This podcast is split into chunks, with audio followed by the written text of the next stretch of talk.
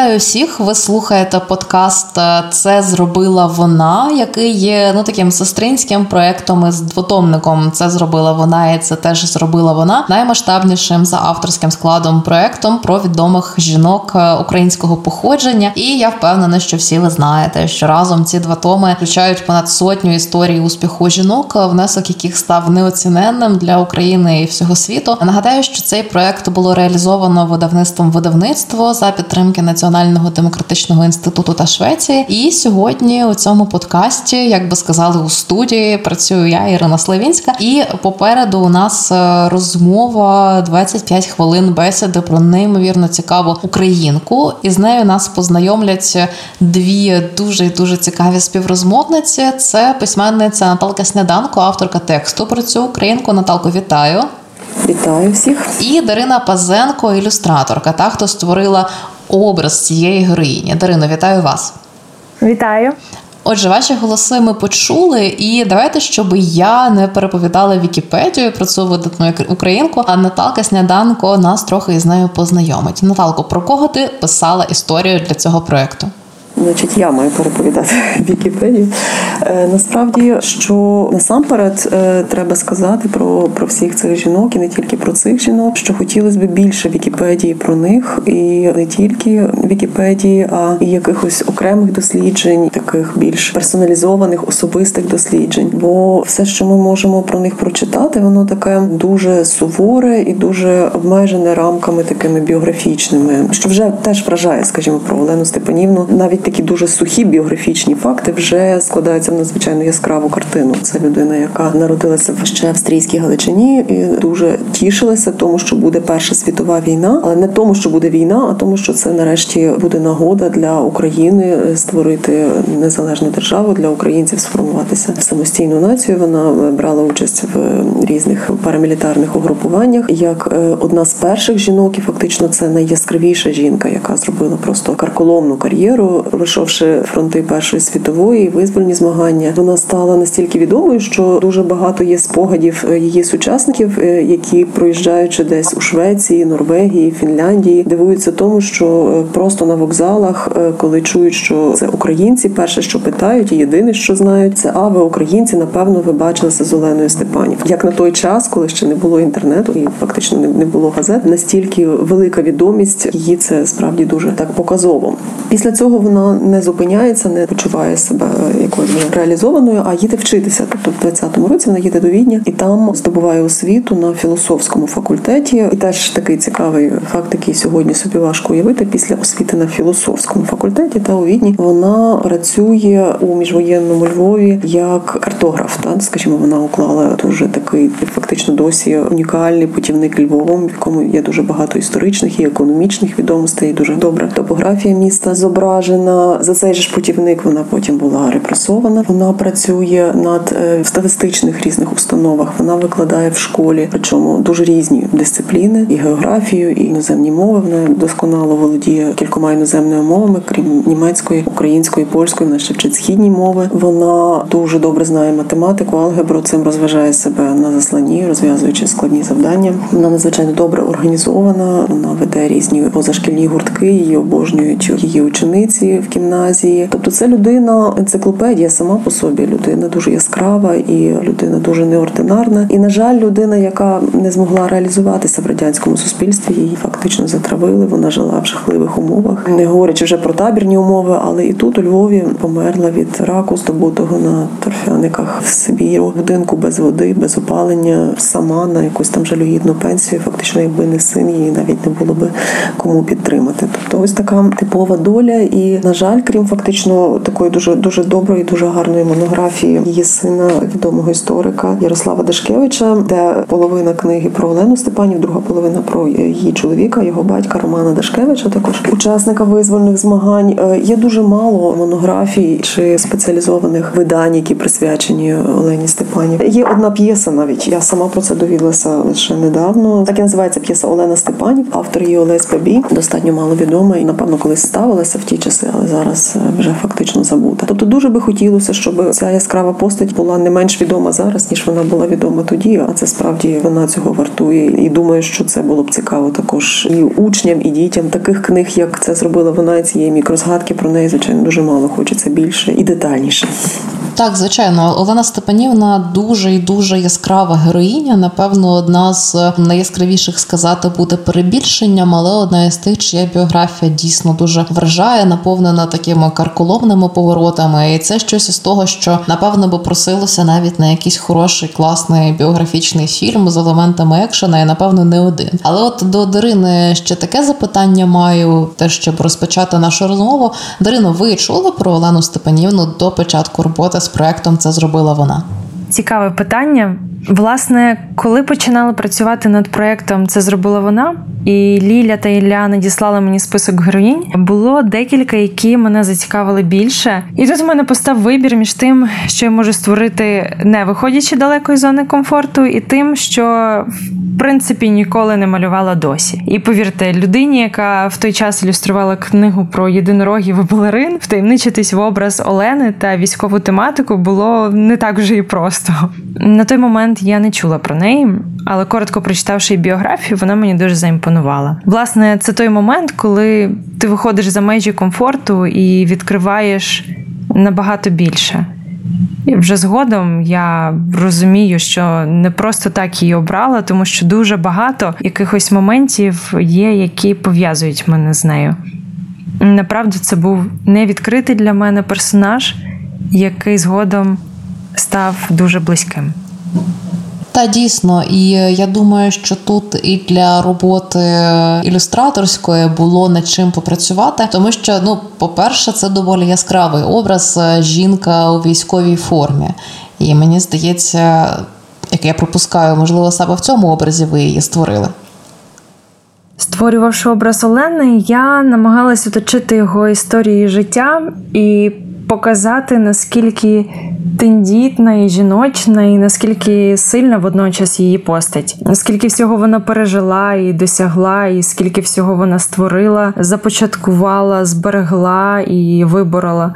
Так, на ілюстрації вона зображена у військовій формі та мазепинці, але в той же час для мене це образ дещо прихованої жіночності та чарівності, надзвичайного духу та сили, відповідальності і людської краси.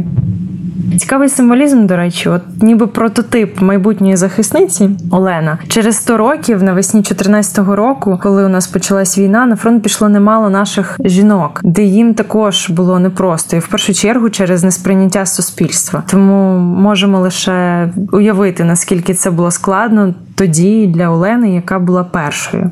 Її образ для мене це образ борчині, борчині за свободу, за справедливість, за краще та гідне життя свого народу. Вона боролась по всіх фронтах: від громадського до освітнього і до військового.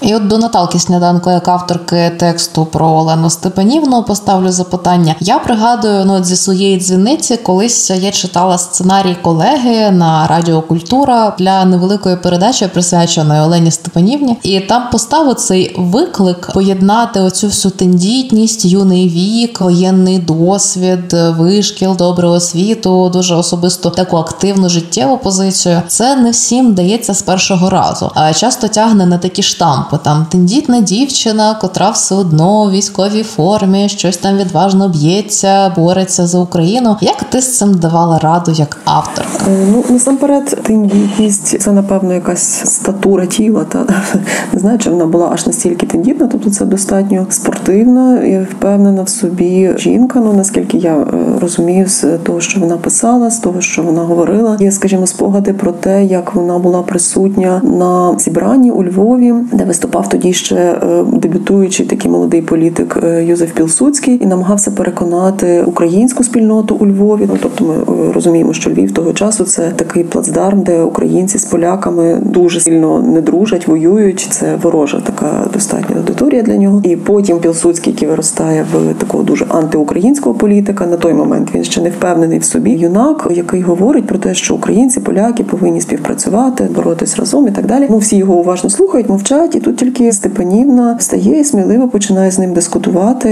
і висловлює дуже контроверсійні теми. І про це говорять власне в кількох спогадах старші, досвідченіші за нею чоловіки, які вражені тим, наскільки впевнено в собі вона формулює, і наскільки зрілими є її думки, судження. Тобто е, тут я би посперечалася з ствердженням про те, що це була лише наївна і тендітна, така стереотипізована дівчина. Вона дуже непросто потрапила на фронт. Очевидно, що проти цього були абсолютно всі, починаючи від її родини. Мало того, що одночасно з нею йшов її єдиний брат на війну, який там загинув, і вона донька священника. Очевидно, що це консервативне середовище, яке абсолютно ніяк не сприймало її у військовій формі, не сприймали її і товариші, ну, які разом з нею були на всіх цих вишколах. Але коли дійшло до того, що справді треба йти на війну, то їй довелося фактично якимись хитрощами пробиратися в вагон, з якого її викидали, не хотіли її брати з собою. Якби не Іван Чмоле, який там їй допоміг і фактично наполіг на тому, що взяв її під свою відповідальність, то вона могла би і не потрапити на фронт. Все абсолютно середовище було проти цього, і всі її перипетії, коли вона потрапила в російський полон в Ташкенті, весь час це таке остовпіння перед тим, що як це жінка на війні, як вона може бути у формі, як вона може стріляти, як вона взагалі тут опинилася. Це достатньо було таке середовище, в якому треба було бути не тендітною жіночою, а дуже наполегливо і впевнено відстоювати свої права і те, що вона може і хоче, і повинна тут бути, якщо це відповідає її бажанню. Мені здається, що вона просто була настільки попереду свого часу, і може навіть попереду нашого часу в своєму самоусвідомленні, як жінки, що це нам навіть можливо важко уявити. Але тут я не бачу жодних якихось суперечностей. Це дуже цілісна натура. Це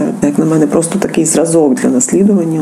От так воно було тоді, і це нам зараз здається дивним, як можна було стільки всього собі поєднати. Але для тодішніх умов, для тодішнього виховання, для тодішньої освіти це було достатньо класично. Просто для жінки це було не типово. І крім того, знову ж таки є ще той момент посттравматичного синдрому, який їй так само довелося пережити, і потім конфлікти, якісь міжпартійні, знову ж таки з тими ж товаришами. Не всі жінки, які пішли тоді в цей курінь, де вона воювала, витримали це. Скажімо, одна з її найближчих подруг Софія Галечко покінчила з собою після війни, так і не знайшовши себе в світі, який далі відкидав її як жінку, коли вони змушені були піти з армії, і всі їхні дотеперішні заслуги вже не вважалися чогось вартими. Вони опинилися просто в ролі жінок, які мають заплямовану репутацію, бо вони побували на фронті.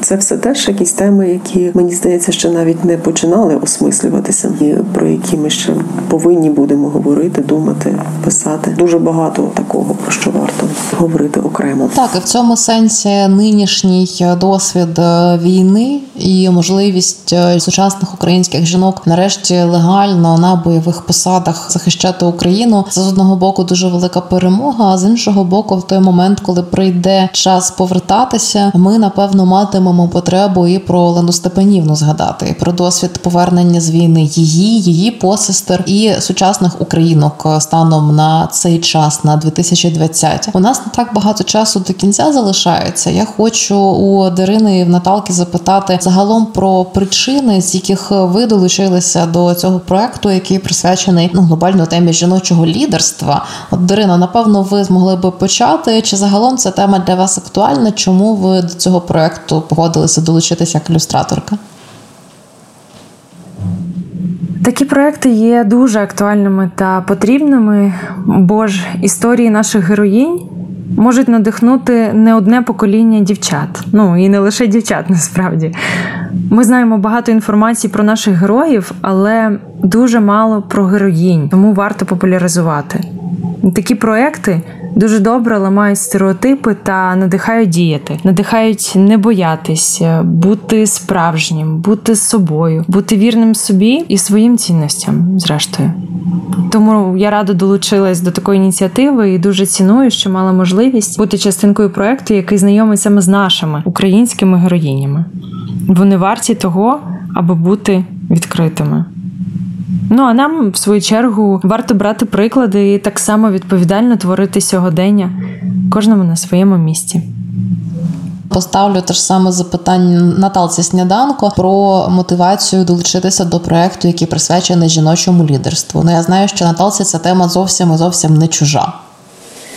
Ну я завжди радо долучаюся до таких проєктів, особливо коли йдеться про дитячу аудиторію, підліткову аудиторію. Я усвідомлюю наскільки мало можливостей про це говорити в школі, бо є навчальний план, і в ньому жінкам в культурі в освіті, жінкам в армії і так далі. Просто жінкам не відведено окремого часу, окремого місця. Це дуже маргінальні якісь згадки. Знову ж таки, в нашій системі освіти досі існує цей поділ, що праця вона окремо для дівчаток, окремо для хлопців. Існує. Ну тобто, це стереотипізація жінки в освіті вона присутня, і боротися з цим і показувати і інший світ, і інший погляд на це завжди потрібно і ніколи не зайве. Ну і ясна річ, ти вже згадувала про те, що зараз ситуація в українській армії для жінок є набагато сприятливіша ніж була за часів Степанівни, але на початку війни не була такою. То згадаємо, скільки зусиль довелося прикласти зараз, вже для того, щоб жінки могли отримати легальність визнання посади в армії. Ми досі боремося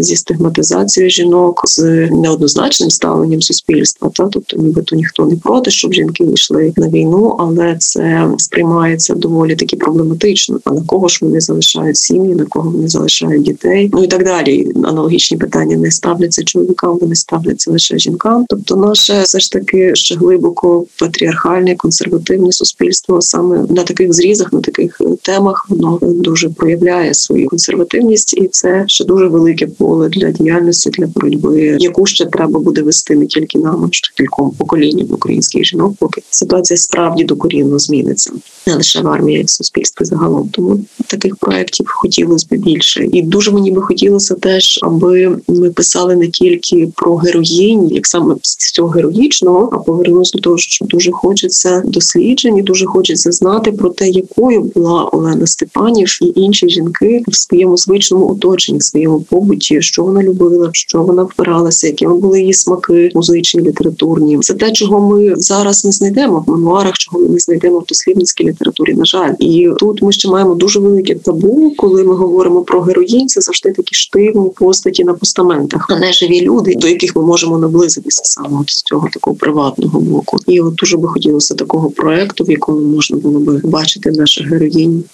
домашніх капцях. Так, але водночас героїня, яка боролася за Україну, вона ж має бути свята. Ну, погодься. Вона вже свята тим, що вона це зробила, але це не позбавляє її права на, на якусь звичайність, нормальність, рутинність. Чому її цього позбавляти? Це мене завжди обурює. Що ніякого не ідеального в героях. Чому ну було і, і це теж нормально, і це теж цікаво. І про це теж хочеться знати. І це навпаки наближує, а не применшує заслуги.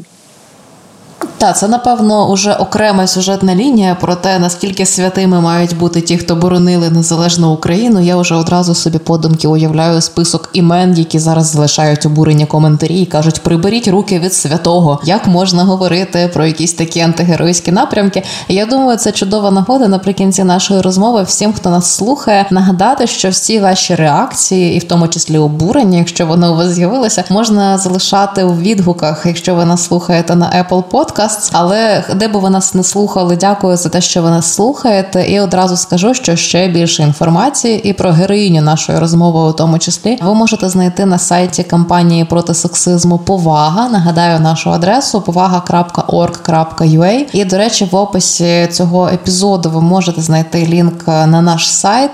І знову таки, де би ви нас не слухали. Мають до вас головний заклик, лайк, шер, репост. Залишайте свої вподобайки, поширюйте цей епізод, коментуйте, розповідайте про нього друзям. Нагадаю, що у подкасті це зробила вона. Сьогодні ми спілкувалися з Наталкою Сняданкою Дариною Пазенко, і на сторінці цього подкасту можна знайти ще дуже і дуже багато важливих і цікавих голосів, які розповідають про неймовірних жінок. Це зробила вона, це теж зробила вона. Я Ірина Славінська. Почуємося з вами наступного разу.